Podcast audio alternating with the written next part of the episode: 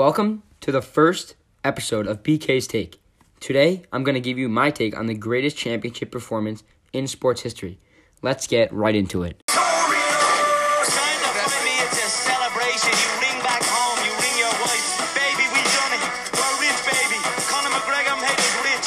What if I told you that the best performance in a championship you've ever seen wasn't Tiger Woods winning a major by 15 strokes, wasn't Reggie Jackson hitting three home runs in a World Series game, and wasn't Michael Jordan's shot versus Utah Jazz in the 1998 Game 6 NBA Finals?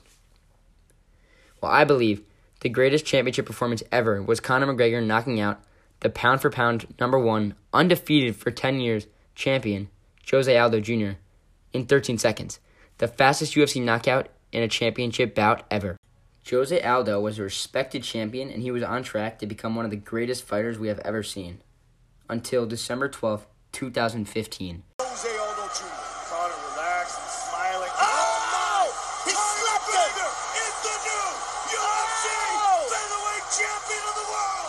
Man, I still get goosebumps listening to that. So I'm going to give you guys a little background information on Jose Aldo.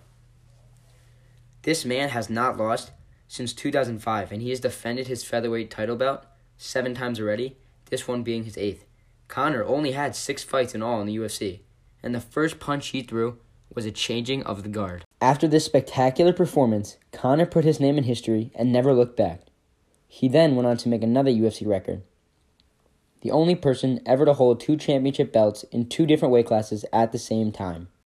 I'm here with the winner and new, and for the first time ever, two division champion Conor McGregor, the first man ever to hold two titles simultaneously. How does this all feel to you? Where the is my second belt? I've already got this one. Where's the second one at?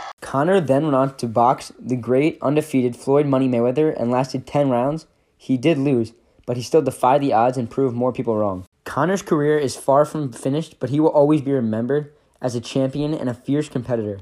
His greatness started with that one punch versus a man named Jose Aldo Jr. Thank you all for tuning in to the first episode of BK's Take. I'd like to take this chance to apologize. Actually, I'll let Conor do it.